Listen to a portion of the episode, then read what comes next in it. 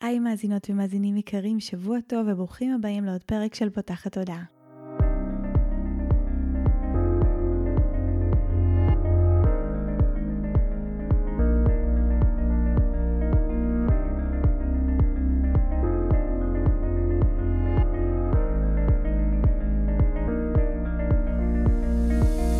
הפעם הראשונה שלכם כאן, פותחת תודעה היא תוכנית שנועדה להעביר רעיונות, לאתגר תפיסות קיימות ולפתוח את צורת החשיבה האוטומטית שנהוגה אצל כולנו לכל מיני כיוונים חדשים במטרה להכניס לחיים שלנו יותר כלילות, שלווה, זרימה, אהבה, קרבה וחופש, גם במערכת היחסים שלנו מול עצמנו וגם במערכות יחסים נוספות. אני ניצן אלפסי, אני המנחה של הפודקאסט הזה ואני מאמנת תודעתית ומלווה תהליכי העצמה אישית בעזרת כלים מעולמות התמודה, האנרגיה והרוח, ובפודקאסט הזה אני גם מראיינת וגם מדברת בעצמי על כל מיני נושאים שמעניינים אותי, מסקרנים אותי, ואני חושבת שהם בעלי ערך וצריכים להגיע גם לאוזניים שלכם.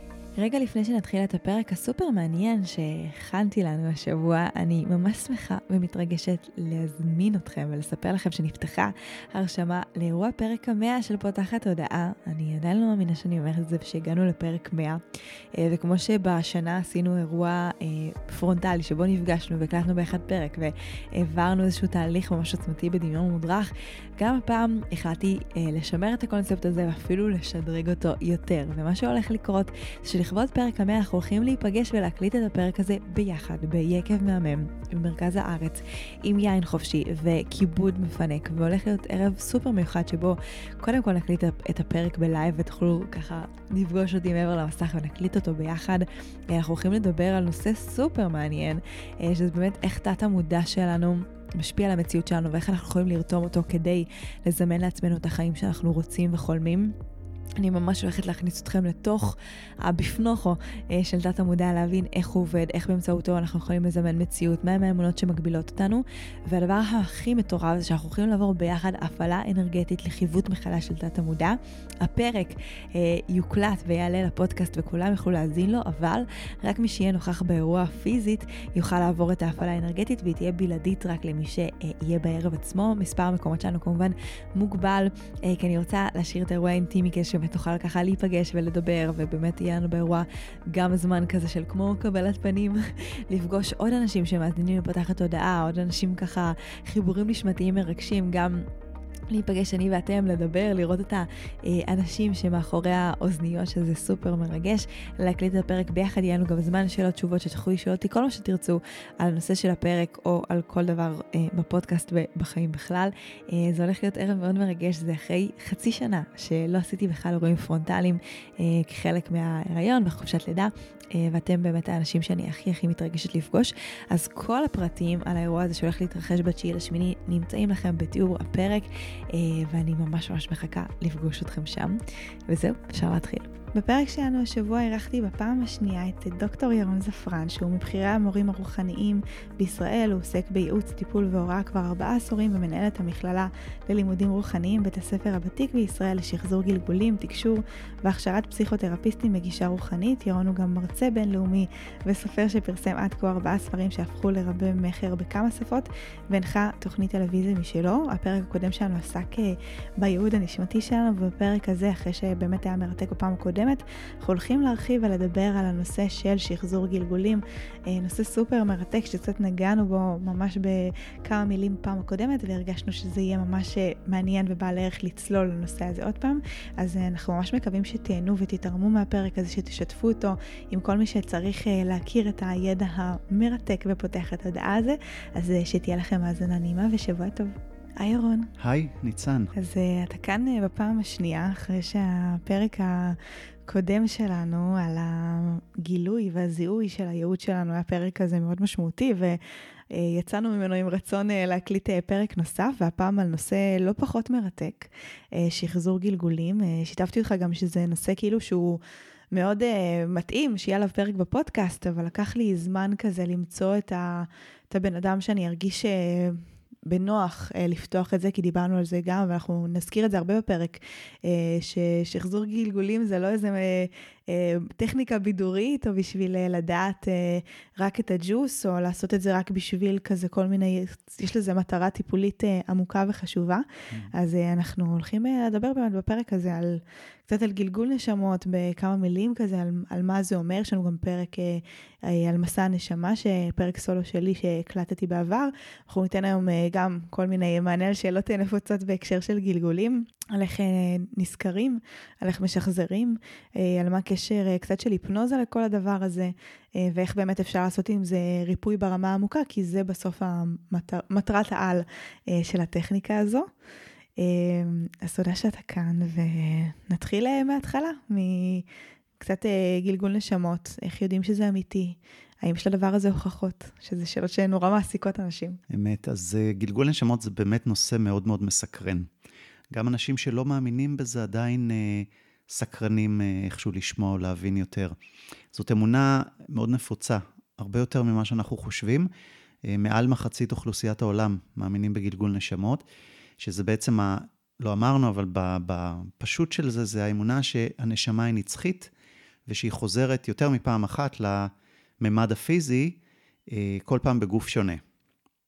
זאת אומרת, אנחנו חיים, ולאחר המוות הנשמה יוצאת מהגוף, מבלה זמן כזה או אחר בממד הרוחני, ואחר כך נכנסת מחדש לגוף של תינוק שנולד, ואנחנו מתחילים גלגול חדש, אה, והגוף החדש יכול להיות שונה לחלוטין מבחינת המין, צבע עור, הדת וכולי וכולי. אמ, והמטרה של זה היא בסופו של דבר לאפשר לנשמה מגוון, מגוון התנסויות וחוויות כדי להתפתח. כי הסיבה הגבוהה לגלגול נשמות זה הצורך של הנשמות שלנו להתפתח. והממד הפיזי הוא הזירה המתאימה ביותר לעשות את זה. כי דווקא דרך הקשיים והאתגרים של הממד הפיזי, אנחנו מתחשלים. אנחנו לומדים uh, ומתפתחים הרבה יותר מאשר כשאנחנו נשמות uh, נטולות uh, דאגה בממד הרוחני, שלא חסר להם כלום, לא רעבות, לא צמאות, לא hmm. מתגעגעות, הכל, יש להם הכל כמה שהן רוצות, ומיד לא, לא מתפתחים הרבה במצבים האלה. לגמרי, יש שם רק אור ואהבה. ותגיד, מבחינת... הרבה פעמים אנשים שואלים אותי, איך יודעים שגלגול נשמות זה אמיתי? יש על זה אה, מחקרים? איפה זה מגיע? זה, האם זה סותר אולי את היהדות? האם זה מגיע מדתות אחרות? מה בעצם המקורות אה, שמדברים על אה, גלגול נשמות, גם ברמה אולי הדתית, תרבותית, וגם ברמה המחקרית? אז לנו התמזל מזלנו, או בעצם אנחנו צריכים לדבר במונחים קרמטיים, שבחרנו hmm.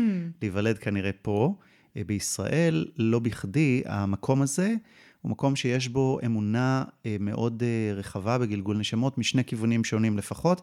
אחד זה יהדות, כי בקבלה מאמינים בגלגול, גלגול זה נושא משמעותי בקבלה. אה, ומהכיוון השני זה הדרוזים, זאת אומרת, כל העדה הדרוזית, שהגלגול נשמות הוא חלק מהדת שלה. לא מהמיסטיקה, כמו אצלנו שהקבלה זה המיסטיקה שמאחורי הדת היהודית, אלא אצל הדרוזים זה חלק מהדת עצמה. הם כולם מאמינים ש...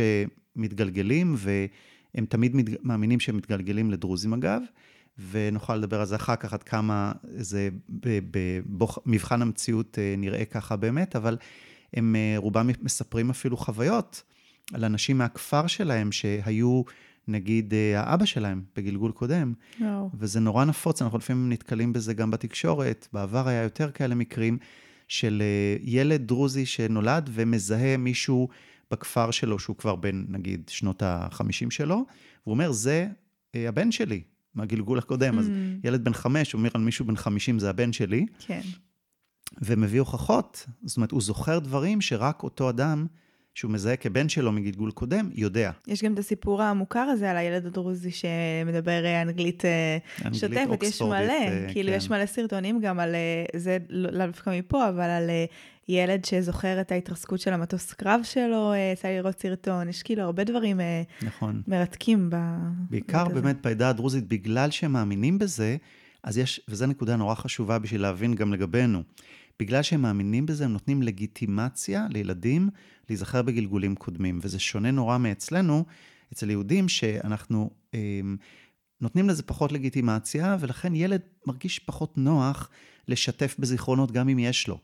אה, אני המון פעמים אומר לתלמידים שלי, אני אומר, תעשו, בואו נעשה ניסוי, תחזרו היום הביתה. אם יש לכם ילד, נגיד, עד גיל חמש, או ככה לפני גיל בית ספר, או נכד, לא משנה, בגילאים האלה, אז תשאלו אותו שאלה קצת כאילו מפתיעה, תשאלו אותו, מה היית כשהיית גדול? Hmm.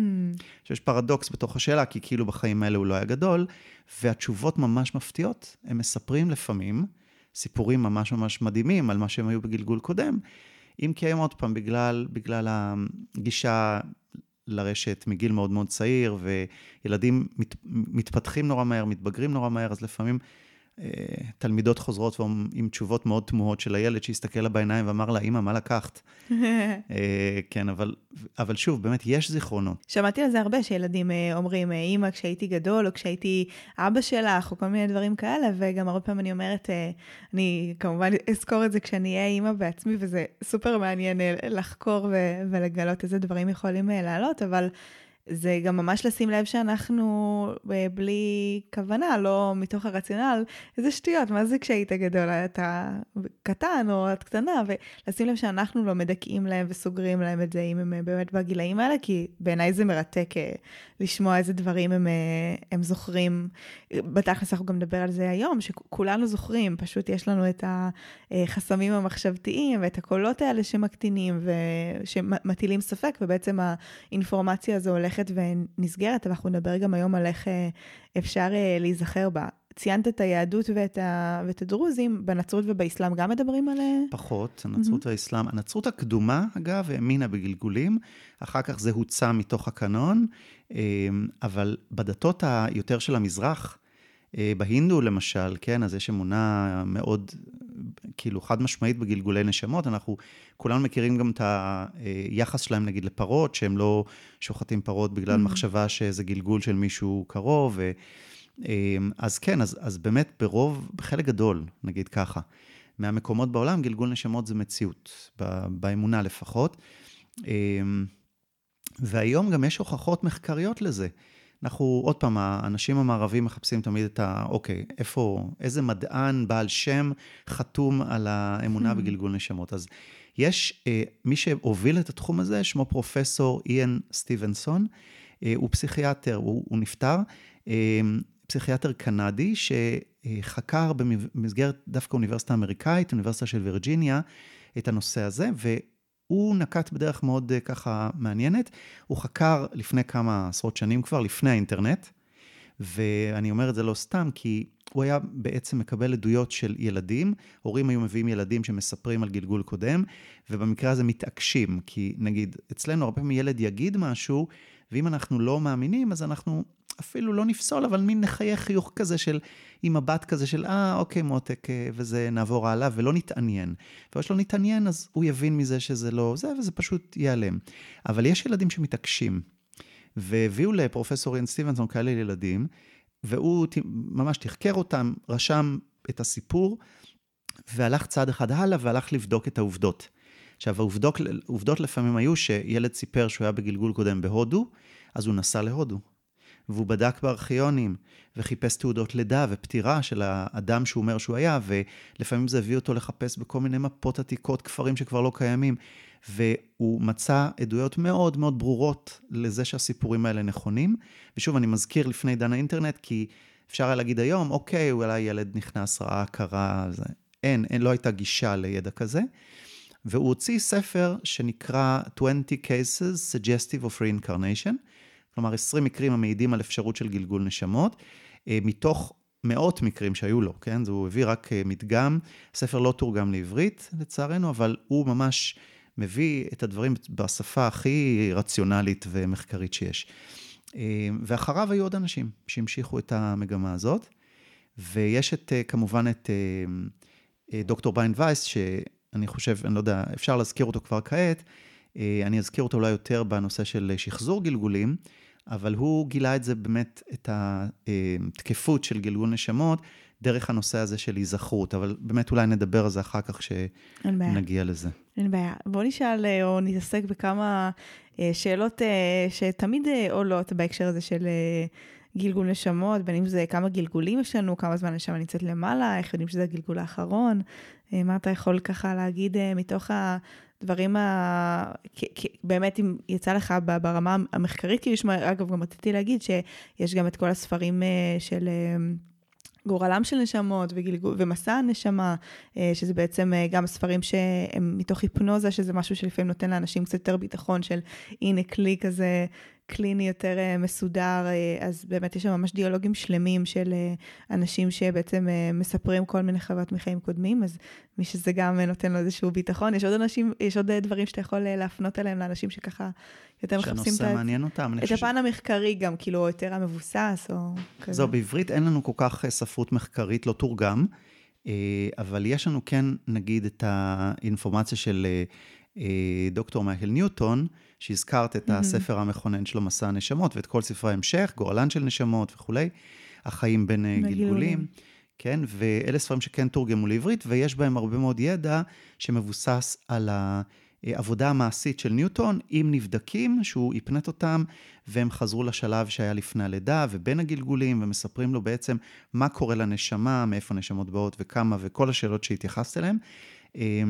אבל שוב, זה לא, קשה לקרוא לזה מחקרי, נכון? Mm. מייקל ניוטון הוא איש אקדמיה, אבל העבודה הזאת שלו לא עבודה אקדמית, היא עבודה שמבוססת על הניסיון. ובהקשר זה אני גם אומר, אני מכיר את הנושא של גלגול נשמות כמעט ארבעה עשורים. אני בשנות העשרה שלי כבר התחלתי לקרוא על זה, ולמדתי שיש המון המון תיאוריות וגישות.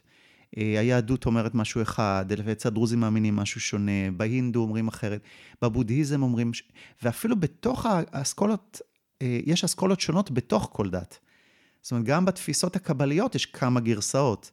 אה, אז גרסה אחת אומרת שאנחנו מתגלגלים תשע פעמים בדיוק, hmm. אוקיי? ובתפיסות אחרות אומרים לנו שאנחנו מתגלגלים הרבה יותר מזה. אה, יש תפיסה יהודית שאומרת שאדם יכול להפוך ל... זאת אומרת, להתגלגל, נשמת, נשמת אדם יכולה להתגלגל בכלב, אבל זה לרוב כעונש. ושוב, גרשה, גרסאות אחרות אומרות שאנחנו לא מתגלגלים לבעלי חיים, או שזה לא עונש.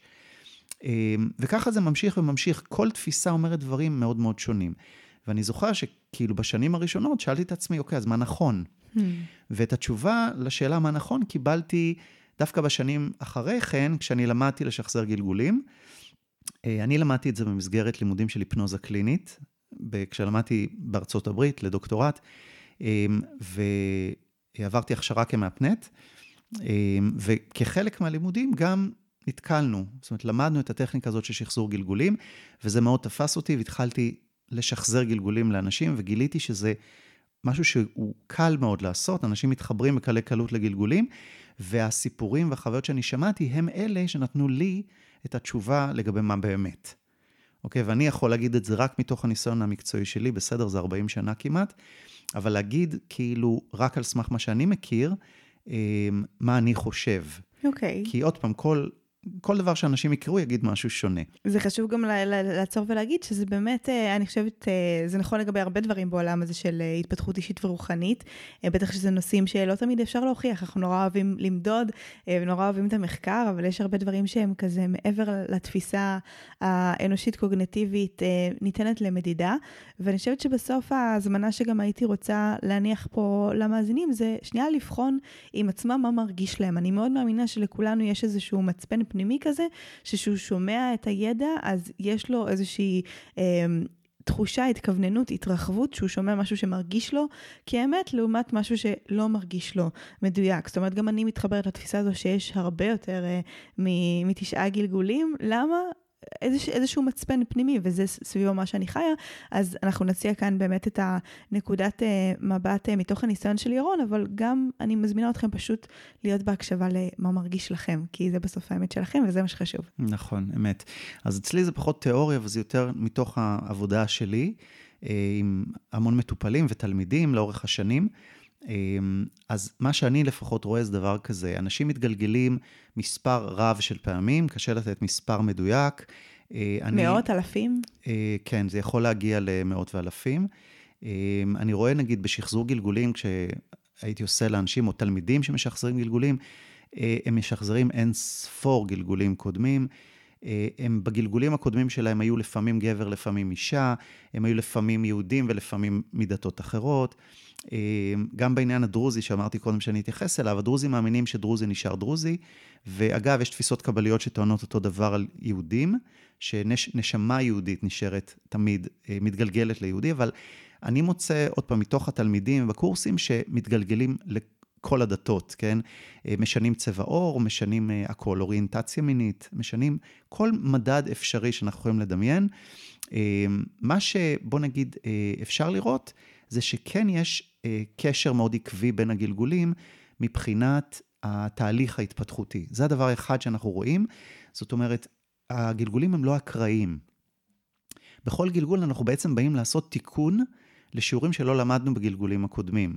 אם בגלגול אה, הנוכחי למשל אני צריך ללמוד אמפתיה, ואני לא אעשה את השיעור הזה, אני בגלגול הבא אוולד לסיטואציה שתדרוש ממני הרבה יותר אמפתיה ממה שבגלגול הזה נדרש. כלומר, מה שאני לא לומד בטוב, אפשר להגיד, mm. אני לומד ביותר טוב. אה, החיים כאילו מציבים אותי בפני סיטואציה שבה אני כבר לא יכול להימנע מלעשות את השיעור שבעצם באתי לעשות. זה הרצף שאנחנו רואים בין גלגולים. אה, מדהים, אני גם רוצה אולי להגיד, תגיד לי איך אתה כאילו תופס את זה, אני, אני רואה את זה שהחיים כאילו מעמידים אותנו במקום הזה, אבל לא מתוך מקום של כפייה, אלא כי הנשמה כבר ממש רוצה ללמוד את השיעור הזה. זאת אומרת, אני אה, מאוד מאמינה שהנשמה, בזמן הזה שהיא נמצאת למעלה בין הגלגולים, היא באמת עוברת על ספר הנשמה שלה ועל כל השיעורים שלה, והיא זאתי שבוחרת. וגם יכול להיות, לא יודעת, זו אמונה שלי, תגיד לי איך אתה תופס את זה, שהיא יכולה גם להחליט שנגיד, לא יודעת, היא לא למדה את השיעור הזה עכשיו, אבל היא לא ישר בגלגול אחרי זה אה, קופצת עליו שוב, נקרא לזה, אה, אלא מתעסקת בשיעורים אחרים וחוזרת עליו אחר כך.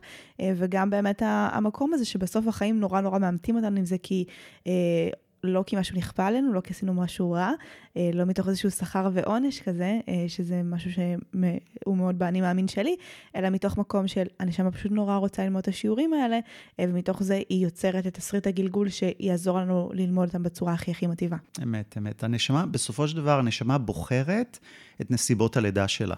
זה משהו שלהרבה אנשים נראה מאוד מוזר. מה, אני בחרתי להיוולד עם mm-hmm. המחלה הזאת? אני בחרתי להיוולד להורה מכה? אני בחרתי uh, לעבור, uh, לא יודע, זאת אומרת, זה נראה לאנשים לפעמים נורא נורא קשה, הדברים האלה. מה, אני בחרתי? התשובה היא כן. עכשיו, אתה לא בחרת את זה מהמקום שבו אתה או את נמצאים היום, אלא הנשמה של, שלכם בחרה את זה לפני שנולדתם. ומנקודת הראות של הנשמה לפני הלידה, בממד הרוחני, זה לא, זה לא דברים רעים. זאת אומרת, להיוולד עם החולי הזה, או להורה מכה, מה שאנחנו תופסים כמאוד רע, בין, מנקודת הראות של הנשמה, זה פשוט דרך לעבור שיעור ולהתפתח. אז הבחירות של הנשמה הן לטובת ההתפתחות שלנו, לא לטובת הנוחיות שלנו. לגמרי, מסכימה מאוד.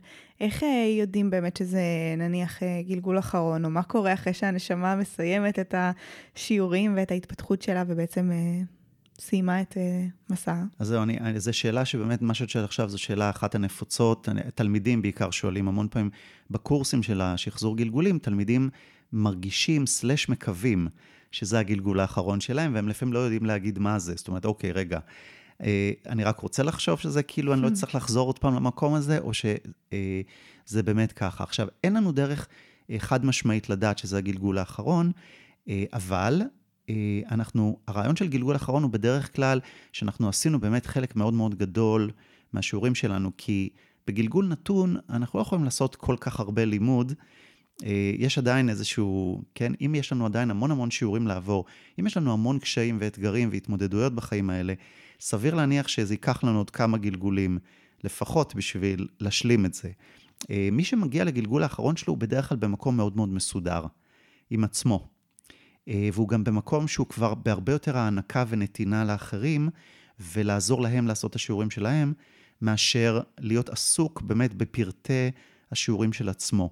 אז כן, בדרך כלל גלגול אחרון מאפיין נגיד מורים רוחניים, אה, אבל לא כל מורה רוחני, שוב, זה מורים מסוג מסוים, כאלה מין גורואים, אה, שהם הרבה פעמים אגב כבר סיימו את הגלגולים, יש תפיסות שאומרות שהגורואים הגדולים, הם מגיעים לפה אחרי שהם כבר סיימו בעצמם את הלימודים שלהם, נקרא לזה, והם באים לעזור לאחרים.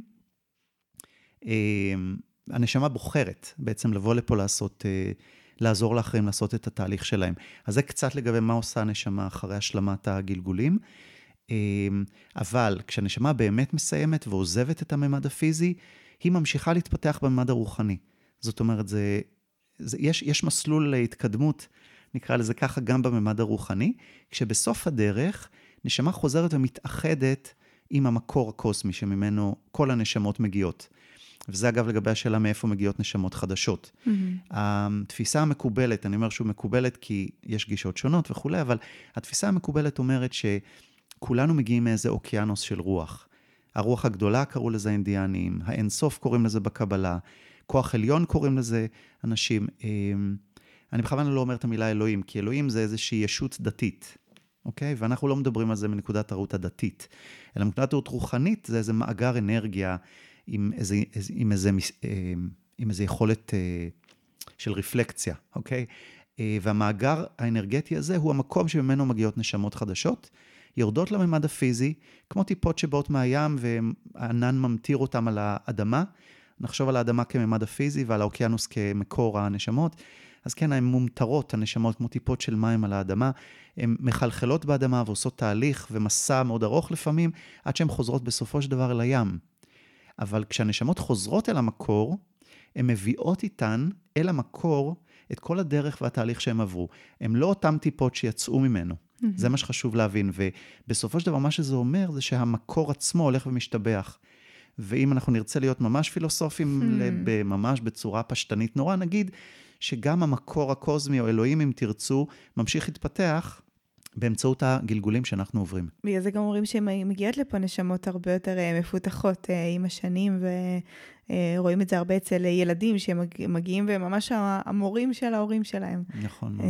זה, זה מרתק. אני רוצה רגע להתייחס לכמה דברים שאמרת.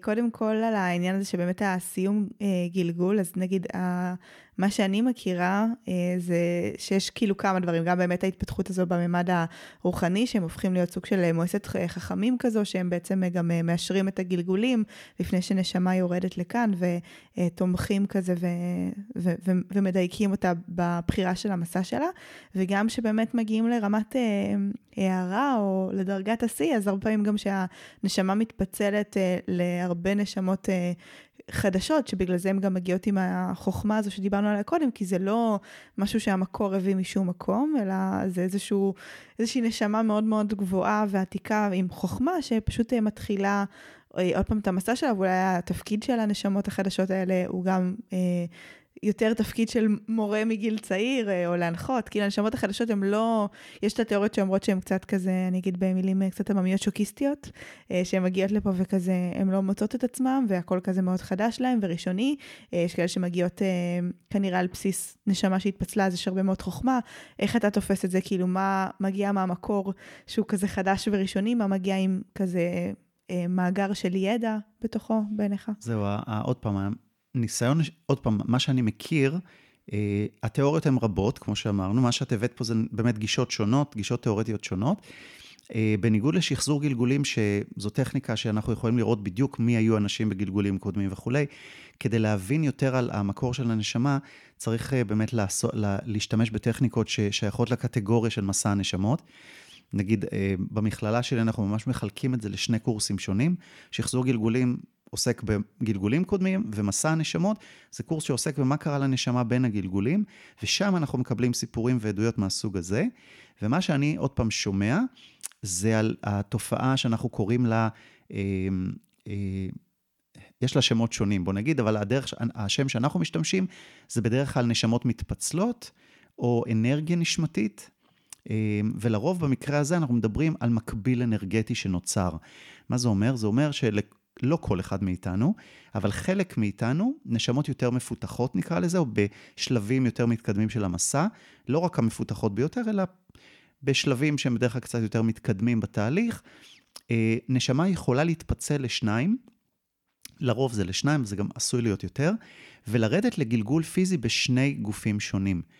לזה אנחנו קוראים מקביל אנרגטי, ושוב, יש לזה שמות שונים. אמ, ומה שעושות הנשמות, הן בעצם נכנסות לשני גופים שונים לחלוטין, חיות בכלל חיים נפרדים, לעולם הן לא נפגשות אחת עם השנייה. זה לא כמו נשמות תאומות שמתמגנטות אחת לשנייה, mm. כי יש להן עבודה לעשות זו עם זו. שזה כמו שני כתבים הפוכים של מגנט, ולכן הם מושכים אחד את השני.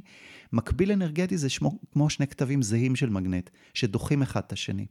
מדובר על אותה נשמה בדיוק, אז יש לה את אותו קוטב, ולמה הן בעצם מתפצלות? כדי לזרז את תהליך הלמידה שלהן. ברגע שהן מתפצלות לשתי נשמות והן יורדות לפה ועושות את אותם שיעורים בשני גופים שונים, יש להן הספק כפול. ואז כשהן חוזרות לממד הרוחני, הן מביאות בעצם, הן מאיצות את התהליך של ה... עכשיו אגב, כשהם משחזרים גלגולים, הם חווים את זה כשני גלגולים שונים על, אה, על ציר הזמן. מעניין. למרות שזה קרה באותו הזמן. מעניין. טוב, אולי תכף תתייחס לעניין של ציר הזמן, אבל אני חושבת שזה גם, אה, אני התכוונתי לזה יותר מהמקום של, נגיד, סתם דוגמה שתעזור להמחיש את זה. יש הרבה מאוד אנשים שמרגישים שהם אה, גלגול של משה רבנו, או של אברהם אבינו, ואז עולה השאלה, רגע, איך, איך, איך, איך זה יכול להיות שכל כך הרבה אנשים הם אה, אה, זוכרים את הגלגול הזה? אז זהו, זה, זה קשור יותר באמת לחזרה למקור. עוד פעם, התפיסה, זאת יותר תפיסה פילוסופית שלי. אני פחות ראיתי, נגיד, אה, יצא לי לשמוע מאנשים עדויות על מאיפה הגיעה הנשמה שלהם, אוקיי? זאת אומרת, זה משהו שאנשים פחות מגיעים אליו דרך שחזור, גם של המסע, מסע הנשמה. אה, אז בדרך כלל לא, לא, לא שמעתי סיפורים, נגיד, שאומרים, אני באתי מאיזושהי נשמה גבוהה שהתפצלה, נגיד, להמון רסיסים.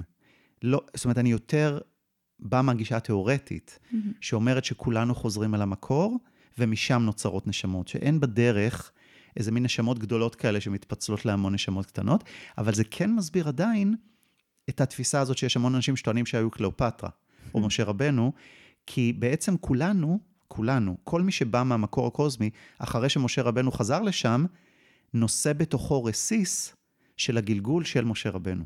הבנתי. ולכן כולנו, אם אנחנו מבחינה פסיכולוגית זקוקים להרגיש חשובים, אז אנחנו נשחזר גלגולים כאנשים חשובים ובאמת נרגיש שהיינו הם. אבל זה בזכות הרסיס הקטן הזה שיש בנו מכל נשמה שאי פעם הייתה לפנינו. מהמם. אז, אז תכל'ס זה אומר אותו דבר, פשוט בדרך uh, קצת אחרת, כי גם פה זה בסוף איזשהו רסיס uh, נשמה. מעניין, איך uh, מזהים, זו שאלה שגם uh, חוזרת הרבה, uh, איך מזהים שאני נשמה עתיקה, או שכבר uh, הייתי בהרבה גלגולים, זה גם משהו ש... או יש כאלה שאנשים אומרים עליהם, וואו, כאילו, נשמה עתיקה, ויש כאלה שמעידים על עצמם, או כאלה שגם מרגישים שהם נשמה צעירה כאן. אה, יש דרך לדעת, להרגיש? נשמות צעירות בדרך כלל הם כמו ילדים קטנים, אה, שלא מבדילים בין טוב לרע. אני מדבר ממש על ילד קטן שעוד לא יודע כללי התנהלות בסיסיים בעולם, אבל הם גדלים להיות אנשים בוגרים שעדיין מתנהגים כמו הילדים הקטנים האלה, והרבה פעמים זה מביא אותם להסתבך עם החוק. אה, לפעמים אנחנו, הרבה מאוד פעמים אנחנו נראה את האנשים האלה בבתי סוהר, כי הם באמת עוד לא מבדילים במה מותר לעשות, מה אסור. רמות נורא בסיסיות של מוסריות לא קיימת בהם. אה, אין מה לדבר על התפתחות רוחנית אצל נשמות אה, חדשות. הם ממש יצאו מכור ההיתוך, כי הן עדיין לא מפותחות. זה נכון מה שאת אומרת, שנשמות אה, של ילדים היום הרבה יותר מפותחות, אבל הילדים האלה הם כבר עברו כמה גלגולים בעצמם. אני מדבר פה על נשמות שלא עברו אף גלגול, שזה הגלגול הראשון. אז גם הן יוצאות מהמקור כבר יותר מפותחות, כי... אז זה המקום שאנחנו נמצאים בו היום, אבל אנחנו עדיין נראה את החוסר בשלות שלהם. לעומת זה, נשמות ותיקות או עתיקות, זה נשמות שרמת המוסריות שלהם מאוד גבוהה. יש להם ערכים אה, מאוד ככה, אה, ערכים מוסריים נורא גבוהים, הם דורשים מעצמם המון בכל מה שקשור להתנהלות שלהם בעולם, לאמות מידה מוסריות, להתייחסות לאנשים אחרים. הם דורשים מעצמם התנהגות מופתית בדרך כלל. שוב, הרבה מאיתנו דורשים את זה מעצמנו וקשה לנו לעמוד בזה, וזה אומר שיש לנו עוד גלגולים לעשות. ככל שנשמה בשלה יותר, היא כבר במקום הזה שהדברים יושבים. בדרך כלל מזהים דרגת התפתחות של נשמה על פי שלושה מדדים. התפתחות רגשית, התפתחות מוסרית והתפתחות רוחנית. וזה שלושה דברים אחרים. רגשית זה אומר בשלות פסיכולוגית. אה, מוסרית זה אומר, אני חושב שזה די מסביר את עצמו, כן? להפנים פנימה את, את, את, עקרונות ה, את העקרונות שבדרך כלל החוק מנסה אה, להבטיח שאנשים לא יעברו, אין? אה, ורוחניות זה התפתחות רוחנית, כן? זה, זה שלושה מדדים שונים, ואנחנו לפעמים רואים אנשים שמפותחים על מדד אחד, אבל לא על מדד אחר. למשל, גורים כאלה, שהם נורא מפותחים, יש להם המון ידע ויכולות רוחניות, אבל הם לא אנשים מוסריים. הם עושקים את המאמינים שלהם ודברים מהסוג הזה. Mm-hmm. אז כן, לפעמים יש פער נורא גדול.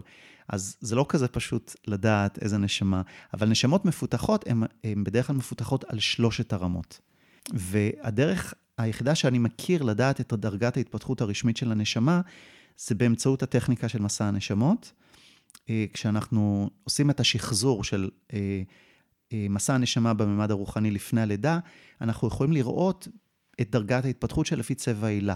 יש שבעה שבע דרגות, שמייקל ניוטון מפרט אותן גם בספרים שלו, וצבע העילה בעצם מעיד על דרגת ההתפתחות של הנשמה, מנטול צבע ועד ללבן זוהר. כשבדרך זה עובר דרך זהב וכחול וסגול בהיר וסגול, כל מיני וזה כאלה. וזה לפי הצבעים של הצ'קרות או, או לא. בלי קשר? לא, אין, אין קשר, וזה גם לא, לא קשור לצבעי העילה שאנחנו רואים על אדם ב, בעודו בגוף פיזי.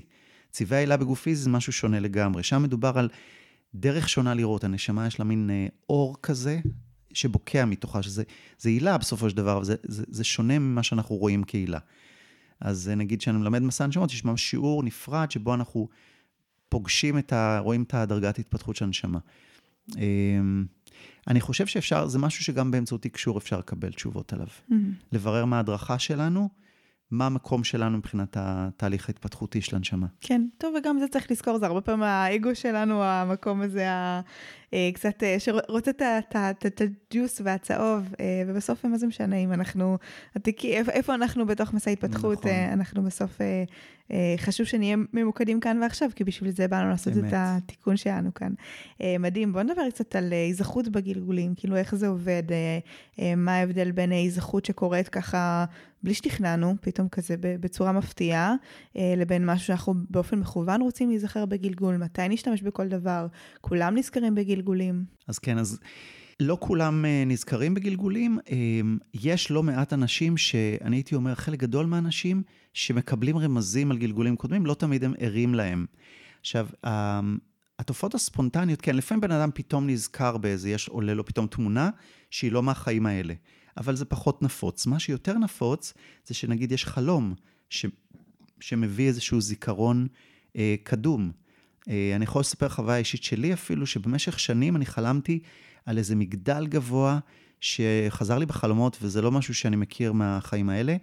ואני יודע שחלומות חוזרים, שחוזרים ונשנים, בדרך כלל באים להעביר לי איזה מסר שאני מסרב לקבל או להבין, או שזה בא בעצם להזכיר לי משהו שעוד לא, לא הבשיל. ואחר כך כשאני הגעתי, עשיתי טיול בטורקיה, אה, מין, באמת, ממקום לגמרי לא צפוי, הייתי בנופש במרמריס. ובמהלך ה... ובהגעה שלי למרמריס, בלילה הראשון, חזר לי החלום הזה בעוצמה עצומה, אדירה.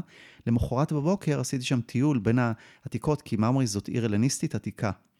ואני מגיע למקום הזה של מגדל, שרידים של מגדל, ואני אומר, וואו, זה המקום שאני רואה בחלום. מטורף.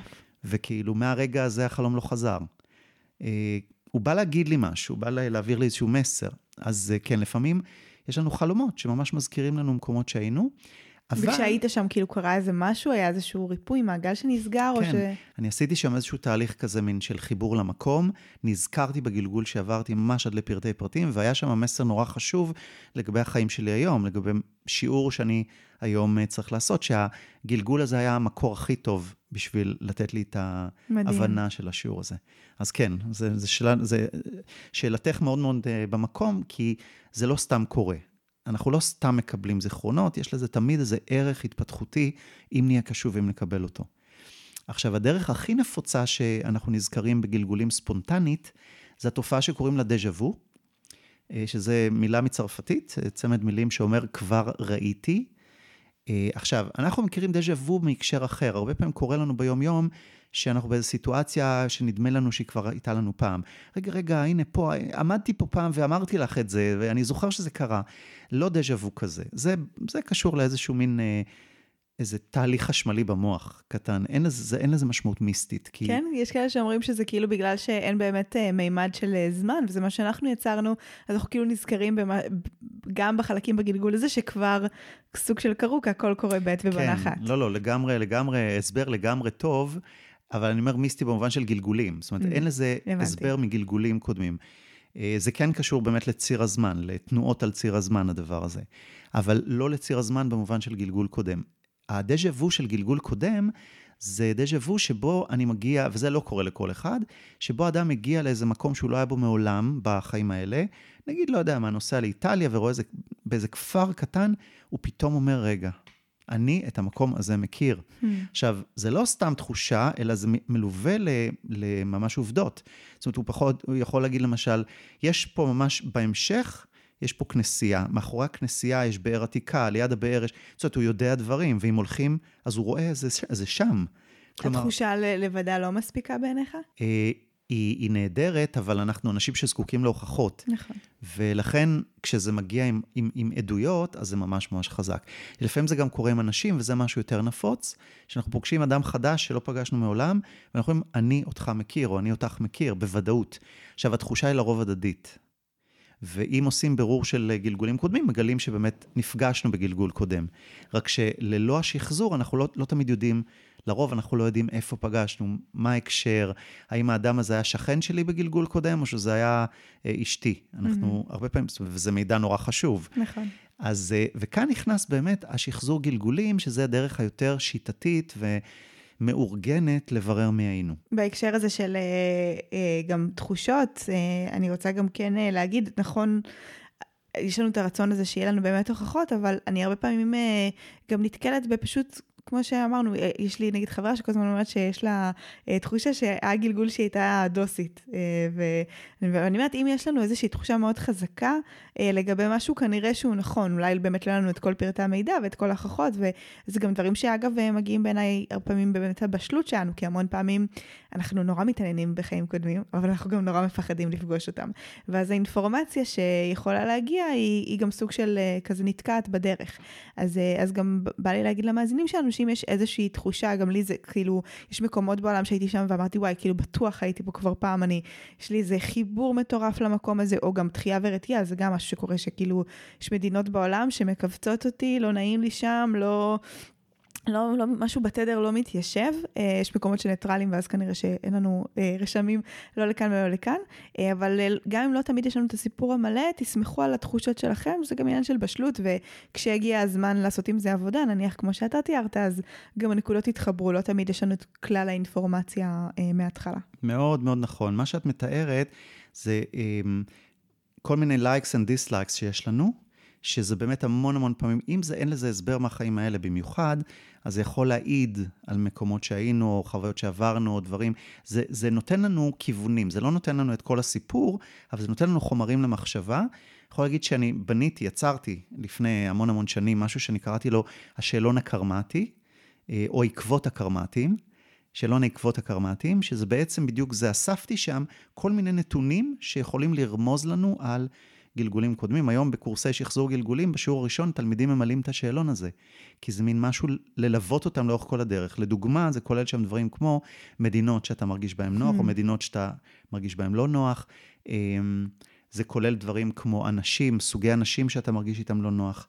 זאת אומרת, לפעמים יש נגיד מישהו שיש איזה עם נגיד מסוים, נגיד איזה, או עדה מסוים שיש להם אי נוחות נורא נורא גדולים איתם, כי אולי יש משהו מגלגול קודם שהם סוחבים איתם. אה, זה יכול להיות קשור לפעמים לדברים אפילו כמו אוכל. אה, לא אלרגיה למזון, למרות שגם זה יכול להיות משהו שקשור, כי אני נתקלתי במצבים של אנשים שהורעלו, נגיד בגלגול קודם, ובחיים האלה היום נרתעים מסוגי מזון שמזכירים את מה שהורעלו וואו. בגללו. או זה לפעמים מתבטא כאלרגיה ממש, הגוף זוכר. כאילו ממש את ה... ו- ואנחנו אלרגיים למזון הזה היום. אז כל מיני דברים מהסוג הזה, פטריות נגיד. זה במיוחד, זו דוגמה טובה. אנשים שלא אוהבים פטריות, יש סיכוי שמתישהו ירעילו אתכם בגלגול קודם עם פטריות. מטורף. אז אלה הדברים שאנחנו באמת צריכים כאילו לשים אליהם לב, זה נותן לנו המון רמזים. אה, על דברים שעברנו, שהיינו. אז זה נגיד דברים ספונטניים. אני, אני אגיד אולי גם קצת על החוויה של מתי אני ראיתי פעם ראשונה גלגול נשמות, שאני חושבת שזה בדיוק האמצע בין ה... כאילו זה לא היה לגמרי ספונטני, אבל זה גם לא היה לגמרי מתוכנן, וזה משהו שיכול לקרות לעוד אנשים. אה, למשל, הייתי באיזשהו קורס ש... פשוט עשינו עבודה על להבין מה השורש תקיעות שלנו באיזשהו נושא בחיים.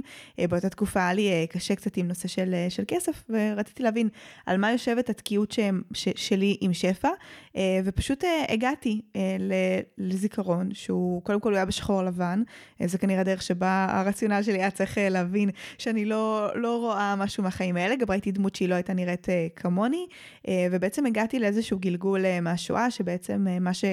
קרה שם ממש ממש בגדול, זה שאבא שלי הביא לי פרוסה של לחם, והיה מבעד לגדר איזשהו ילד שביקש עבור אח שלו התינוק, כדי שהוא יפסיק לבכות, שאני אביא לו חתיכה. הבאתי לו חתיכה מהלחם, ואבא שלי כאילו ממש כעס עליי ברמה של נתן לי סטירה, ואמר לי, אם את תתני לאנשים אחרים, לא יישאר לך ואת תמותי. אה, ואצלי זה נורא יצר את המקום הזה של כאילו, אני צריכה לשמור, אני צריכה לאגור, זה להישרדות שלי, כאילו אני לא רוצה לתת, אני שומרת אצלי כדי אה, לא להיות בסכנת אה, חיים אחר כך. וזה כאילו היה משהו שלא ציפיתי לפגוש, והוא היה כזה מעניין, גם הרבה, זו הייתה תקופה שאחר כך התחילו לעלות לי כל מיני דברים, גם בתוך הגלגול זה היה בכלל אה, משהו ממש אה, מוזר מטורף כזה, שבסוף הגלגול ראיתי את ניצן בגוף הפיזי של היום, פוגשת את הניצול אה, שואה, שזה כאילו בעצם התינוק שהצלתי בזכות הלחם, לא, לא, לא, לא יודעת אם רק אני הצלתי אותו, אבל עזרתי לו באמצעות הלחם, ובעצם כאילו נפגשנו, הוא המשיך על ציר הזמן עם החיים ועם הגוף שלו, ואני הייתי כבר בגוף של ניצן הנוכחית, וזה היה מאוד כאילו כזה... מוזר, מפתיע, מדהים. אה, מרגש, מרגש, כן, הכל, הכל ביחד. אז אה, כן. אז זה היזכרות, את מתארת פה ממש היזכרות, זה שחזור גלגולים. אמנם הוא נעשה באיזושהי דרך ספונטנית לא מתוכננת, אבל זה ממש שחזור גלגול. ומה שנורא אופייני לשחזור הזה, שאת מתארת שהוא באמת אופייני לשחזורי גלגולים, זה שזה נורא מרגש. זה תמיד מפעיל נורא, זה את כל בלוטות הרגש, זה מעורר, כי זה אמיתי, זה אמיתי, זה דברים, זה פתאום מסביר לנו המון דברים על עצמנו, שקודם לא, לא הבנו, ופתאום אנחנו מקבלים את התשובה. פתאום זה מסדר לנו משהו בראש. וזה הדבר, אולי זה גם הדבר הכי משמעותי להבין על שחזור גלגולים. דיברנו על זה לפני שהתחלנו את הפודקאסט, שהמון אנשים באמת עושים שחזור ממקום של קוריוז. קוריוז, הם רוצים להבין. בא להם לחשוב, אולי הייתי קלופטרה, אולי הייתי mm-hmm. נפוליאון, וואי, איזה מגניב וזה, אבל זה לא המטרה שבשבילה עושים שחזור, ויותר מזה, עדיף לא לעשות בשביל המטרה הזאת, כי שחזור גלגולים זה, זה עסק רציני, שאם הוא לא נעשה נכון, הוא גם יכול לקחת אותך למקומות די אפלים. ו- ולכן אנחנו גם לא כל כך ממליצים לעשות שחזורים לבד, אלא באמת עם, עם הדרכה או עם הנחיה של מטפל, מישהו שכבר יש לו ניסיון ויודע איך להוביל, אה, כדי לוודא שאנחנו למשל אה, לא נוגעים בפצעים שהם פתוחים עדיין, ו... אה, ו- ומסוכן לגעת בהם. אה, דיברת על המקום הזה של להפעיל רגש, יכול להיות אבל גם נראה איזשהו גלגול, ודווקא מסוג אה, של מנגנון הגנה נהיה קצת אדישים אליו, כי כן היה לי, נגיד, בגלגול של השואה, אז גם היה ממש את היום ש... שראיתי כאילו את הסוף של הגלגול הזה. טוב, אולי זה קצת שונה, כי כשחוויתי את זה, זה, זה, כאילו היה הבדל בין מה חוויתי באותו רגע לבין ההצפה שהייתה אחר כך שנזכרתי בזה. אז, אה, אז זה כן איזשהו מצב שגם אבל יכול לקרות, כאילו שנגיד נראה איזשהו גלגול ונהיה סוג של אדישים אליו כדי לשמור על, אה, נקרא לזה סוג של ריחוק רגשי ומנגנון הגנה. כן. בצורה מסוימת? Um, הרבה פעמים זה כמו מנגנוני הגנה בחיים האלה. זאת אומרת, mm. אנחנו כולנו מלאים במנגנוני הגנה, ו-isolation of affect, כאילו בידוד רגשי, מה שאת תיארת, של לראות משהו או להיזכר במשהו ולא להרגיש כלום לגביו, זה מנגנון הגנה קלאסי. um, שבעצם בא לשמור עלינו מהכאב של הרגש שנלווה לכזה, לכזאת חוויה. עכשיו, בדרך כלל זה אופייני לחוויות מהחיים האלה שקשה לנו איתם, אבל לפעמים אם החוויה מגלגול קודם נורא נורא דרמטית וקשה, אז אנחנו לפעמים נרג... נחווה את אותו מנגנון אפילו לגבי אה, גלגול קודם. גם יכול להיות שזה משהו שנורא מזכיר לנו גם איזשהו קושי התמודדות שאנחנו חווים עכשיו. אה, זה לוקח אותי הרבה פעמים לשדה של אה, מיניות למשל, שאם אה, חוויתי איזושהי טראומה מינית בחיים קודמים, אז הרבה פעמים יהיה איזשהו ניתוק, כי אולי הנושא הזה של מיניות אה, עדיין כואב בחיים האלה, אולי אפילו שחזרתי את הטראומה אה, בצורה כזו או אחרת בחיים האלה, זה גם משהו ש... שיצא לי להתקל בו. זה נכון, וזה גם לא מקרי ש... שמשהו שחווינו בגלגול קודם רלוונטי לנו או מפעיל אותנו היום, כי הרי אמרנו שיש רצף והמשכיות, ואנחנו בסופו של דבר ממשיכים תהליך של למידה. אז אם עברנו טראומה מינית בגל, בגלגול הקודם, אנחנו די בוודאות נתמודד עם אישוז שקשורים למיניות בחיים האלה. Mm-hmm. זה לא מקרי. עכשיו, בדרך כלל המטרה של שחזור גלגולים היא לשחרר אותנו מבעיות עכשוויות. זאת אומרת, אנחנו בסופו של דבר עושים את השחזורי גלגולים לא בשביל להבין מי היינו, זה הדרך. המטרה היא בסופו של דבר לטפל ולפתור, או לקדם פתרון mm. של בעיות עכשוויות בחיים האלה.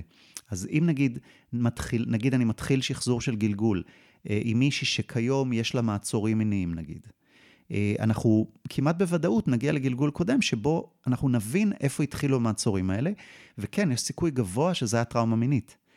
אז אה, אם היא תחווה את הטראומה המינית שהיא חוותה אז, ונוכל לשחרר את הרגש של החוד בתוך החוויה ההיא, אה, מה שקוראים קתרזיס, אם אנחנו נוכל לעשות את זה, יש אפשרות או סיכוי לא רע בכלל, שבחיים האלה גם משהו ייפתח וישתחרר. חשוב גם להגיד אבל שאם היא עברה כל מיני שחזורים של זה בחיים האלה, אז יש גם צורך כמובן לטפל בה, אה, ברמה הרגשית, הפיזית, האנרגטית, גם כמובן במה שקרה בחיים האלה, ולא רק ב, בחיים קודמים. זאת אומרת, אה, השחזור הוא עוד רובד שאנחנו רוצים לתת לו מענה, אבל כמובן שאם אה, משהו בחיים האלה קרה, הוא יצטרך ריפוי אה, לא פחות, אם כנראה אפילו יותר, כי זה זיכרונות שאנחנו ממש חיים אותם ומקודדים בגוף הפיזי שלנו היום. נכון, מעבר ל disclaimer הקבוע שאנחנו אומרים שה... שהייעוץ שלנו פה הוא לא תחליף כן. לטיפול רפואי או פסיכולוגי, שזה כמובן חשוב להגיד. זה נכון שיש את המושג הזה של אדוות. אה, של ripples, כאילו, שמה שקורה זה שטראומה מקורית היא כמו אבן שנזרקת למרכז של אגם, והיא יוצרת אדוות. עכשיו, אנחנו צריכים לטפל בכל האדוות שנוצרו. זה לא מספיק להגיע רק לגלגול האחד ההוא שזה נוצר, כי מה קרה?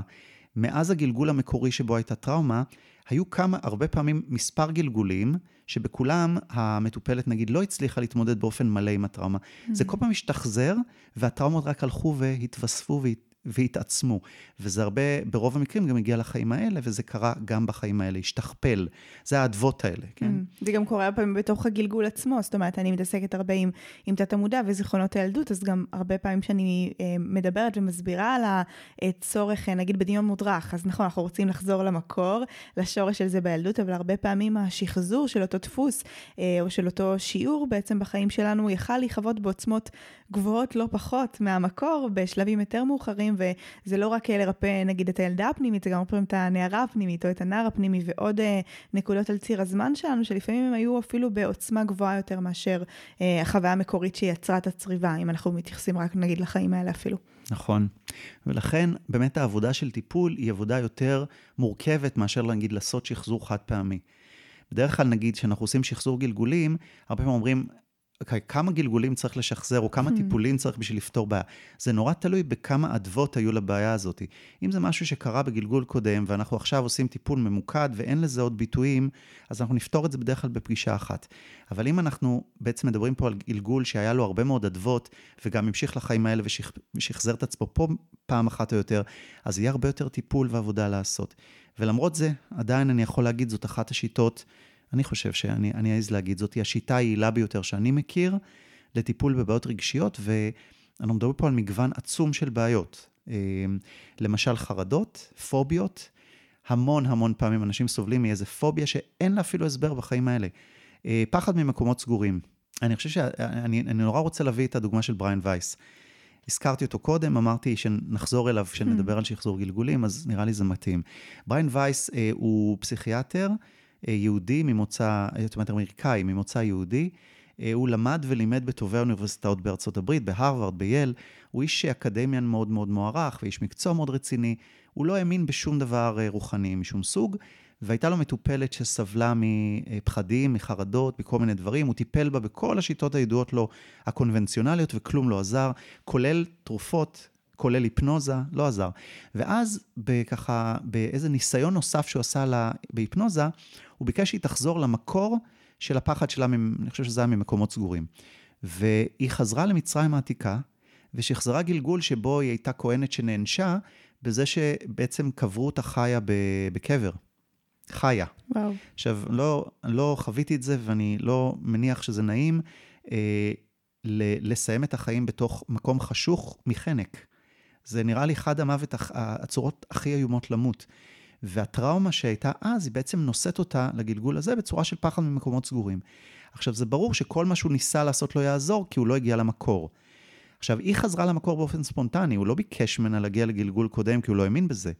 אבל לתדהמתו, אה, הטיפול האחד הזה פתר לה את הבעיה. וואו. אז כשהיא באה אחרי זה לפגישה ואמרה לו, תשמע, זה פתר, הוא היה קצת ככה מופתע, מה זה... כי הוא לא האמין עדיין. אבל אז היא שחזרה עוד ועוד גלגולים, ופתרה דרכם את כל הבעיות שאיתם הגיעה לטיפול. והוא מבחינתו גילה את אמריקה, נקרא לזה, hmm. כן? והשיטה הזאת היא מאוד מאוד, אה, היא הפכה להיות הדרך שהוא עובד, הוא פרסם מאז... הוא פרסם את הסיפור שלה בספר שנקרא שורשים ושיעורים בזמן, שזה ספר שתורגם להמון שפות והוא מאוד מומלץ. אה, והוא כתב המון ספרים אחר כך, והוא הפך להיות מין אה, הדובר והגורו של התחום. ובעקבותיו הרבה מאוד מטפלים קונבנציונליים, גם הם גילו את השיטה. אז הוא איש מאוד חשוב בתהליך הזה של ה... בפופולריות שיש היום לשחזור גלגולים. וההבנה הזאת שבאמת אנחנו יכולים דרך שחזור גלגול לפתור בעיות שלנו היום. ושזה באמת שיטה כזאת מדהימה. ואפשר גם אה, אולי להגיד שזה גם, זה, זה מדהים, כי זה נוגע, יש את התחום הזה באמת של הפוביות, אה, ויש, ה, ויש גם סוגים של שונים של תקיעות, אז דיברנו על מיניות, אבל גם נגיד זוגיות זה משהו שלי באופן אישי יצא להתקל בו המון, שנגיד נשים שעשיתי איתם תהליכים, ואוקיי, עבדנו על הילדות ועל הקשר של ההורים והכל, אחרי שאתה עושה המון עבודה על הילדות ואתה רואה ש... עדיין יש משהו שתקוע, המון פעמים אה, פתאום יש אה, כל מיני אה, שבועות ונדרים מחיים קודמים, או באמת כל מיני חוויות כאלה מאוד לא פשוטות סביב זוגיות, שהנשמה כמו סוג של אמרה די, כאילו תשחררו אותי מה, מהדבר הזה, לא רוצה לחוות יותר את, ה, את הזוגיות הזו, וגם כאן נכנס הרבה פעמים, כאילו אני משתמשת בשחזור גלגולים לצורך כל מה שקשור להתרת נדרים, שבועות והבטחות מחיים קודמים, שזה משהו שאני רואה שהוא מאוד משחרר, וגם כמובן באמת ריפוי של זיכרונות כאלה, כי, כי זה מטורף כמה... זה רובד שלפעמים אנחנו לא מספיק מכירים, ויש לו השפעה עצומה אה, על, ה, על החיים שלנו. זה ממש כמו עוד סקשן כזה, לפעמים זה יכול להיות גם עייף כזה, רגע, וואי, יש לנו מלא דברים מילדות, מה עכשיו גם חיים קודמים? כמה עוד נשאר לנו לרפא? אז, אז הרבה, אבל uh, זה באמת יכול להיות מאוד uh, חזק. בוא נדבר קצת uh, שנייה על... אני אוסיף, אם ברשותך, כן. בעניין הזה, זה נכון ששחזור גלגולים יש לו טווח עצום של תחומים שיכול לעזור, פוביות זה לגמרי אחד מהם, מצבי רוח ותקיעות מכל הסוגים, גם פיננסיים, גם, גם תקיעות פיננסית, אבל באמת מערכות יחסים, זה התחום, אני חושב, שרואים את השינויים הכי דרמטיים ומהירים. וקוריוז שאני המון המון פעמים רואה וחווה, אנחנו נגיד בקורס שחזור גלגולים עושים כל שיעור, כל מפגש, עושים שחזור גלגול. והמון אנשים, המון מהמשתתפים בקורס עובדים על מערכות יחסים, ונורא נפוץ לשמוע שנגיד מישהי עובדת על אה, זוגיות בעייתית שיש לה עם, עם, נגיד הבעל שלה, ונגיד הגיעו לרמה שהם כבר כמעט לא מדברים, ויש מתח נורא גדול, והיא עושה שחזור גלגולים להבין איפה התחילה הבעיה, והיא עושה רטרו-הילינג, תיקון, שאני עוד מעט אולי גם אכנס קצת להסביר את זה. אמ, וכשהיא חוזרת הביתה, זה מה שהיא מספרת לנו שיעור אחרי, היא חוזרת הביתה, היא אומרת, אני הייתי עמומה. הוא פשוט, הוא, הוא פתח את הדלת, היה בן אדם אחר. Hmm. היחס שלו, האופן שהוא התייחס, זה היה אחר, וההלם זה כאילו, למה זה קרה? הוא לא ידע אפילו שעשיתי שחזור. ופה זה האפקט, קוראים לזה אפקט הפרפר, הקשר הזה שיש בין כולנו ברמה העמוקה, התשתיתית, הרוחנית. אמ, וכשאנחנו עושים עבודה על עצמנו, כי בסופו של דבר בשחזור גלגולים אנחנו עושים את העבודה עצמנו, אבל זה מהדהד לגמרי ונוגע בכל האנשים בחיינו. ואם הם נוגעים לעבודה שלנו, אז גם משהו בקשר איתם משתנה. ממש, גם חשוב אבל להגיד, כמו שאמרת, שזה עבודה, אנחנו לא סתם פוגשים את מה הם היו בחיים קודמים, ואני מניחה שאולי גם יש שם אלמנט של שחרור כבלים, או כל מיני מטענים, או סגירות מעגל, או כל מיני ריפויים שיכולים לקרות בתוך מערכות היחסים, אז זה לא רק לשם על, על לפגוש, כמו שאמרנו, זה תמיד יהיה למטרה של ריפוי ועבודה עם, ה, עם הזיכרון הזה. נכון, נכון. העניין של שבועות ונדרים שהזכרת, הוא באמת אחד התחומים החשובים ששחזור גלגולים יכול לעזור, כי אנחנו הרבה פעמים התחייבנו בעבר לדברים, אנחנו לא יודעים שהתחייבנו, אנחנו לא זוכרים, אבל זה עדיין... אה, משפיע עלינו היום. אני זוכר, למשל, מישהי שלמדה אצלי שהייתה, אה, אה, היא לא הצליחה למצוא זוגיות. והיא עשתה שחזור גלגולים, והיא ראתה המון גלגולים קודמים שבהם בכולם היא הייתה לבד. פעם היא הייתה נזירה, ופעם היא הייתה מישהי שכמעט התחתנה, ואז אה, משהו, המשפחה שלה חיבלה בזה. כל פעם קרה משהו, ואיכשהו היא תמיד נשארה לבד. ואז היא הגיעה לגלגול המקורי שבו זה התחיל. היא הייתה אז מאורסת לחייל בלגיון הרומי. והוא עמד לצאת לאחת מהמלחמות כיבוש הגדולות של אז, והוא אמר לה, תשבעי לי שתחכי לי. וואו. והיא נשבעה לו, זה טעות חייכם, לא להישבע לעולם. uh, הוא גם אמר יותר מזה, הוא אמר, תשבי לי שתחכי לי לנצח. זו המילה הזאת היא הכי מסוכנת. והבטיחה לו, ומה שקורה שהיא קיימה את ההבטחה, והיא באמת מחכה לו עד היום, עכשיו הוא לא חזר. והיא בעצם נשארה לבד, והיא עדיין לא מתחתנת, והשחזור גלגולים היה למטרה של שחרור מהנדר הזה. מדהים. והיא מצאה זוגיות מאז. יופי. וואו, זה, אני אוהבת סיפורים כאלה, כי אני מאוד מאוד מאמינה בזה, ואני חושבת שיש לזה קשר אה, ישיר. אנחנו כזה, וואו, אנחנו כבר מדברים אה, הרבה מאוד זמן. בואו נתקדם אה, רגע שנייה לדבר על איך זה בכלל נראה, מבוצע, אה, שחזור גלגולים כשאנחנו באמת עושים אותו, דיברנו שזה קורה אה, ספונטנית ושיטתית, אז בואו נדבר קצת על השיטתיות, רק אה, לשפוך כזה אור על איך הדבר הזה מתבצע. התהליך הוא תהליך שנעשה בדמיון מודרך. אה, אני אמנם למדתי לעשות את זה בהיפנוזה, אבל uh, כשאני חזרתי לארץ גיליתי שפה נורא חוששים מהיפנוזה, ואז התחלתי לעשות שחזור גלגולים באמצעות דמיון, הרפאיה עמוקה ודמיון מודרך, וגיליתי שזה עובד בדיוק באותה מידה. אז אני מבחינתי נטשתי את ההיפנוזה, אין צורך, ואני אומר את זה לכל מי שהרבה פעמים שואל אותי, הוא אומר, אני מתקשה להתחבר עם דמיון מודרך. אז אולי היפנוזה תעזור. התשובה שלי היא חד משמעית. היפנוזה זה שלב מתקדם של דמיון מודרך. אם אתה לא, את או אתה לא מתחברים באמצעות דמיון מודרך, היפנוזה לא תעזור לכם. אז אני מוריד את ההיפנוזה בכלל מהשולחן פה. אמ, באמצעות דמיון מודרך אנחנו מביאים את האדם אה, עמוק אל תוך אה, התת המודע שלו. אה, יש, יש דרכים שונות לעשות את זה, למשל השיטה שאנחנו מלמדים בקורסים זה שיטה שאנחנו קוראים לה יער הזיכרונות. בעצם נכנסים לתוך יער עתיק, כי יער הוא סמל בפסיכותרפיה רוחנית, ב, לפי יונג, זה סמל הלא מודע, כי זה סבוך ואפל mm-hmm. ואפשר ללכת שם לאיבוד וכולי. וביער מגיעים לקרחת יער, אזור מואר שהשמש ככה מאירה, ושם יש היכל, שאנחנו קוראים לו היכל הזיכרונות. ובתוך ההיכל הזה, בפתח ההיכל ממתין לנו המדריך הרוחני שלנו, שהוא גם המלווה והפרשן שלנו לאורך התהליך. הוא נכנס איתנו פנימה, ושם יש המון דלתות. וכל דלת היא שער לאחד הגלגולים שלנו הקודמים, וזה גם נותן לנו רמז לכמה גלגולים יש לנו שצריכים תיקון, לפי כמה דלתות יש. זה נחמד בפני עצמו. ואז אחת הדלתות, אנחנו אומרים מה הנושא שבשבילו באנו, תמיד צריך להגדיר נושא. לא נכנסים לשחזור גלגול באופן ככה, אלא תמיד מגדירים נושא, ואז אחת הדלתות נפתחת לקראתנו, אנחנו עוברים דרכה, ושם בעצם אנחנו נחשפים לגלגול שהיה ומה שעברנו.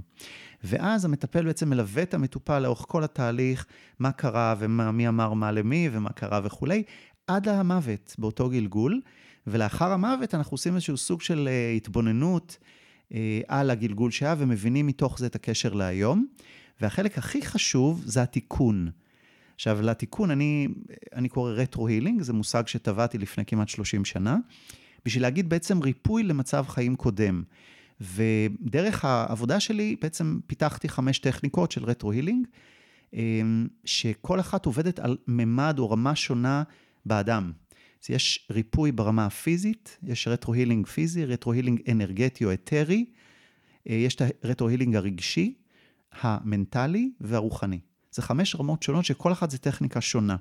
מה שבדרך כלל מכירים זה את השיטה של ה retro-healing ברמה המנטלית. זו השיטה המוכרת, שזאת שיטה של שינוי תסריט. בשיטה הזאת אנחנו בעצם בוחרים סוף חדש לסיפור ומטביעים אותו על התת-מודע, בעצם מתכנתים מחדש את התת-מודע כדי שבחוויה שלנו הגלגול היה אחר. כמובן שזה לא משנה את ההיסטוריה, מה שהיה היה, אבל בחוויה הרגשית שלנו הדברים היו אחרת, וככה זה מהדהד להווה. וככה בעצם מעודד או מייצר את השינוי היום. מעניין, כי לי נגיד קשה עם uh, טכניקות שמשנות uh, ממש את החוויה, כמו, לי, לי חשוב לפחות שאני מעבירה תהליכים של דמיון מודח, זה לא לשנות את הסיטואציה, כי אני יוצאת מנקודת הנחה שכל מה שקרה היה מדויק והוא חלק ממסע הנשמה, אלא באמת את האופן שבו אנחנו תופסים את זה, או מסתכלים על זה, או חווים כתוצאה מהפרשנות המנטלית, גם תחת הפרשנות הרגשית שלנו ביחס לדבר הזה. אז זה מעניין לשמוע כאילו על, השינוי uh, שמתבצע, למה בעצם אנחנו רוצים uh, לשנות משהו שכאילו קרה כפי שהוא היה צריך לקרות? אנחנו אנחנו בדרך כלל נותנים למטופל לבחור את התסריט שהוא רוצה, והוא לפעמים בוחר, הוא לא תמיד משנה את הסוף. Mm-hmm. הוא לפעמים משנה משהו בדרך או באופן שזה היה. הרבה פעמים השינוי בסופו של דבר, בחירה שהוא אז היה אמור לעשות ולא עשה. זאת אומרת, זה בסופו של דבר לא משנה את המציאות, זה משנה את הבחירות שהוא עשה. כלומר, הוא כאילו מקבל הזדמנות נוספת לעשות את השיעור שהוא אז לא עשה. מעניין. ואז זה, אנחנו כולנו רוצים הזדמנות שנייה והזדמנות לגאולה, ואנחנו גואלים את עצמנו שם. זאת אומרת, בזה שאנחנו בוחרים משהו שונה ממה שבחרנו אז, אנחנו עושים את הבחירה הנכונה, וככה בעצם אה, יש לנו הזדמנות לעשות תיקון קרמה. במקום לחוות את זה מחדש בחיים האלה, ועוד פעם להגיע לסיטואציה, ואז לעשות את הבחירה הנכונה, אנחנו עושים אותה כבר בסיטואציה שהייתה אז. מעניין. ומה ההבדל בין זה לבין אה, באמת השאר הרטרו? שיטות האחרות, כן. אה, לכל שיטה יש לה את העיקרון שלה. אה, השיטה ברמה הפיזית בעצם משפיעה על הבחירות שאנחנו נעשה היום. אנחנו מקבלים החלטות לגבי מה אנחנו אמורים לעשות בחיים האלה שונה, שזה לפעמים כאילו לא קשור ישירות לעניין, אבל כן, ברמה של ההדרכה שלנו, אנחנו יודעים מה צריך לעשות אחרת. אה, תיקון ברמה הרגשית הוא בדרך כלל סוג של קתרזיס, ואנחנו, אה, נגיד בקורס של, ה, של הכשרת מטפלים בשחזור גלגולים, אנחנו מלמדים טכניקות שונות איך לייצר קתרזיס, איך לעודד את המטופל לבטא רגש כשקשה לו, איך לעקוף הגנות. כי הוא כן צריך להתחבר לכאב שהיה שם, או לפחד שהיה שם, או למה שהיה, אחרת הוא לא ישחרר את זה. אה, תיקון ברמה האנרגטית יותר קשור למתן הילינג, זאת אומרת ממש אנרגיה פיזית, לעטוף את האדם ש... שחווה את זה באור, או לעטוף את הסיטואציה באור ולראות איך זה משפיע ומרכך דברים ופותח ומשחרר. והתיקון הגבוה ביותר הוא ברמה הרוחנית, שזה תיקון שהמהות שלו זה סליחה, זה תהליכי סליחה, שזה הקבלה של אני כפי שהייתי, וזה המקום שהייתי, וככה עשיתי את הדברים, או האדם האחר שפגע בי, זה המקום שבו הוא היה, וכך הוא הבין, וזה הטוב ביותר שהוא יכול היה לעשות אז, ולקבל את הדברים בככה שלהם, בכחותם. Hmm. מרתק, אני, אני מאוד מאוד מתחברת, זה גם, כאילו, לא, לא, זה, זה מושג שאתה הבאת, לא ידעתי שיש לזה באמת כל מיני הגדרות ושמות, אבל זה, זה לגמרי גם הדברים שאני מתחברת אליהם ומכניסה וחושבת שהם חלק מה, מהריפוי. אז בעצם אתה אומר שהתהליך של שחזור הגלגול הוא, הוא דרך הדמיון מודרך, החזרה הזו, ההיכל, התיקון הזה שעושים, ואז בעצם יש חזרה אה, מבחינתך כזה לכאן ועכשיו, אה, וקסמים נכון, מתחילים לקרות. נכון, יש העברה של התיקון אל ההווה, יש לנו גם דרך לעשות את ההעברה להווה, כדי להטביע את זה פה. אה, וכן, ויש מטופלים שמתקשים להתחבר דרך דמיון מודרך, ואז אנחנו מחברים אותם בשיטות אחרות. יש למשל שיטת טיפול דרך, שאני קיבלתי בתקשור, שהיא שיטת טיפול דרך הגוף. ללא דמיון מודרך, mm-hmm. רק מגע, לחיצה, אה, משהו שמשלב רפלקסולוגיה הוליסטית, עם הוליסטיק פלסינג, עם פתיחה של העין השלישית, עם אה, עיסוי של אה, שורש הגזע המוח, מה שאנחנו קוראים, ואתה פשוט מאיר את הזיכרונות החוצה בלי אף מילה. והבן אדם מתחיל לראות דברים. אז, אז יש דרכים שונות לעשות את זה, אבל מבחינת תהליך, זה הסדר שלו, זה הרצף שלו. מדהים. אז בעצם, מתי בן אדם... אה... מחליט שהוא פונה או עושה אה, שחזור גלגולים, אולי נכון לדבר גם על זה. אני חושב שהרבה אנשים פונים לזה כשהם ניסו דברים אחרים והם לא עבדו, והם מבינים שכנראה הם לא הגיעו למקור, או שהמקור הוא יותר עמוק ונסתר, ואז הם פונים לשחזור. אמ, אני מאוד מאוד ממליץ על תהליך, ואני ממליץ על תהליך שהוא קבוצתי. הרבה פעמים כשאתה עובר את זה עם עוד קבוצה של אנשים שהם שותפים למסע, אז אתה, יש לך איזשהו סוג של בוסט.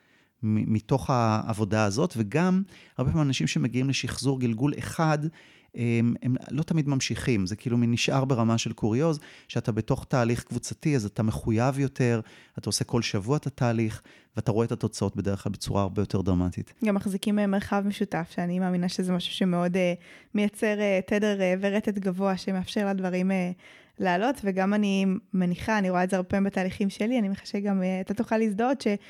הרבה פעמים אנשים, כשהם מספרים את הסיפור של הגלגול שלהם, אז מתוך החוויה שלהם אנשים נזכרים גם ומתעורר אצלם דברים יותר באופן ספונטני, כי לא סתם קבוצה של אנשים מגיעה לאותו מרחב, יש להם גם קשר uh, נשמתי uh, קרמטי, והם uh, מהדהדים ומשקפים ומציפים ומעוררים חוויות אחד אצל השני, שזה ריפוי מטורף בפני עצמו. מישהי יכולה לשמוע מישהי אחרת מדברת על הגלגול שהיא בכלל חוותה וראתה, ופתאום להתחיל לבכות או, או להוציא איזשהו משהו מאוד משמעותי, כי זה גם, גם לה יש זיכרון דומה, אולי אם אפילו היו שם ביחד. Uh, דברים כאלה גם ככה, קורים. ממש ממש ככה, הנשמות שלנו, כמו שהן בוחרות את ההורים שלנו אה, ואת אירועי החיים שאליהם אנחנו נולדים, גם בוחרים את האנשים שאנחנו פוגשים, וכשאנחנו מגיעים לנגיד קורס שחזור גלגולים, זה ממש לא מקרי מי האנשים שיהיו איתנו במסע הזה, אנחנו אפילו עושים להם איזשהו תהליך של היזכרות בקשרים ביניהם.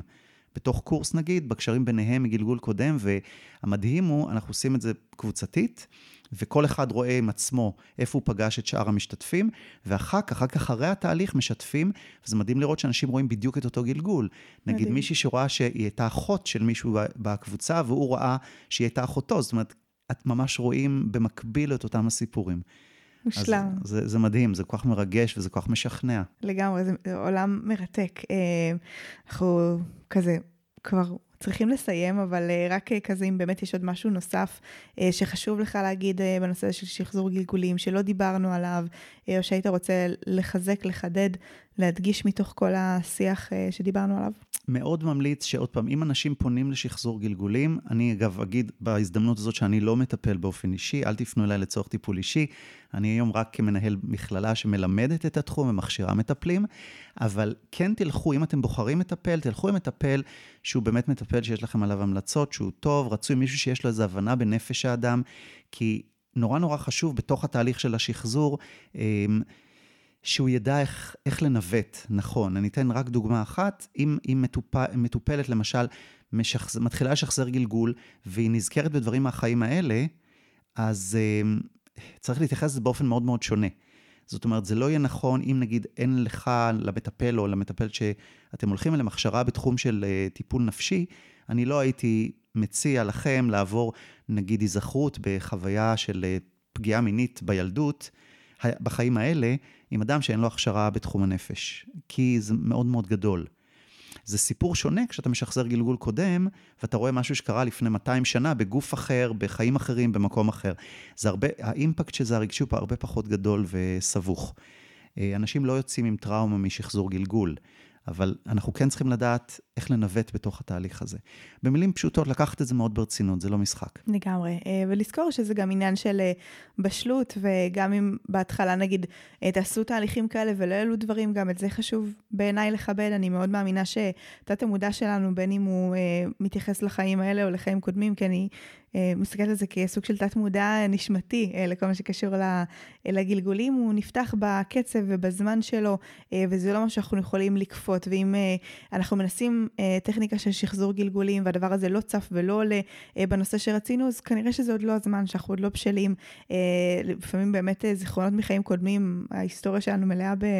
אה, אירועים לא פשוטים, אה, גם אה, אוניברסליים, גם אישיים, מעמדות, מעמד האישה, כל כך הרבה דברים, אז לפעמים הזיכרונות יהיו לא פשוטים להיזכרות, ואם הם לא צפים, אנחנו חשוב שנכבד את הקצב ואת הזמן של תת המודע להיפתח ולהציף את הדברים האלה, והם יעלו כשהדבר הזה יהיה גם בבשלות שלנו, גם מתאים לשלב ההתפתחותי שלנו, וגם משרת את הריפוי שלנו, כי כמו שאמרנו, כל הפרק הזה הוא לא למטרת אה, אה, איזה מעניין, בא לי לדעת מה הייתי בגלגול קודם, אלא איזה דברים אה, אתם מנסים לרפא בחייכם, וניסיתם הרבה מאוד דברים ואתם לא מצליחים אה, להשתחרר מהם, אולי אה, דווקא כאן שחזור גלגולים אה, יכולה להיות טכניקה שתתמוך בריפוי שלכם, אה, ושם זה באמת אה, דרך אה, נפלאה לעשות את העבודה אה, ולהצליח אולי לקבל ריפוי שלא הצלחתם להגיע אליו עד עכשיו, אבל זה רק אם הייתם מוכנים. אמת, זה לחזור צעד אחורה בזמן כדי להתקדם שני צעדים אל העתיד. ממש ככה. תודה רבה, ירון, על עוד אה, פרק מרתק שעשה חשק לעוד פרקים מרתקים. תודה רבה, תודה שהזמנת אותי, היה לי כיף. אז אם אנחנו רוצים לסכם את הפרק הזה עם ירון, הנה כמה דברים שאפשר לקחת ממנו.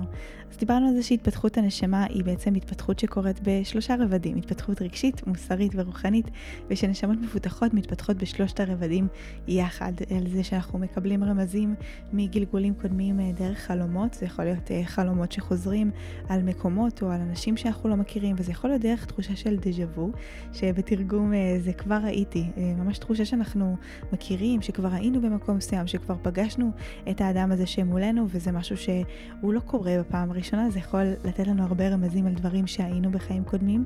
דיברנו על זה שילדים מגיעים עם הזיכרונות של מה הם היו בחיים קודמים, וחשוב גם לאפשר להם להגיד את הדברים האלה ולא לפסול אותם או להגיד להם איזה שטויות, או זה לא באמת ככה, ואפשר אפילו לשאול אותם באופן אקטיבי, אם הם ככה עד גיל אה, חמש פחות או יותר, מה היית כשהיית גדול, או מה היית כשהיית גדולה, והרבה פעמים יוכלו לשלוף ולהגיד כל מיני דברים שהם היו בחיים קודמים. קודמים, ובסוף שהדברים שיעזרו לנו גם לזהות דברים שהיינו בחיים קודמים, זה דברים שאין להם הסבר בחיים האלה, ולתת את האופציה שאולי זה היה בגלגול קודם, דברים שאנחנו נמשכים, נר, נרתעים מהם, תקיעויות, פוביות, כל מיני דברים כאלה. שחזור גלגולים זה טכניקה שיכולה ממש לעזור לנו אה, להגיע ולהבין מה היה שם, לשחרר את התקיעות, לעבור שם איזשהו ריפוי ולהשתחרר מדברים ש... אה, מעכבים אותנו או, מפריעים לנו בחיים האלה. דיברנו על זה שיש לנו את היכולת לעשות את זה לבד, אבל שמומלץ לעשות את זה אה, בליווי של אה, דמות אה, נוספת שתוכל לתמוך ולטפל, כי המטרה היא לא הג'וס אה, ולדעת כזה מה היינו בחיים קודמים רק בשביל לדעת, אלא באמת לחוות עם הדבר הזה ריפוי ברמה עמוקה כדי להצליח להשתחרר מהרבה דברים שככה חוסמים אותנו. אז אנחנו ממש מקווים שנהניתם מהפרק הזה שהוא היה מעשיר, פותח תודעה. דיברנו פה על הרבה ידע ותוכן מעניין, וכמובן שאם נתרמתם, ממש נשמח שתשתפו אותו ברשתות החברתיות עם אנשים שאתם אוהבים, כל מה שיעזור לו להגיע לעוד אוזניים שזקוקות אה, לידע ולמידע הזה. תודה שהאזנתם ונתראה בשבוע הבא.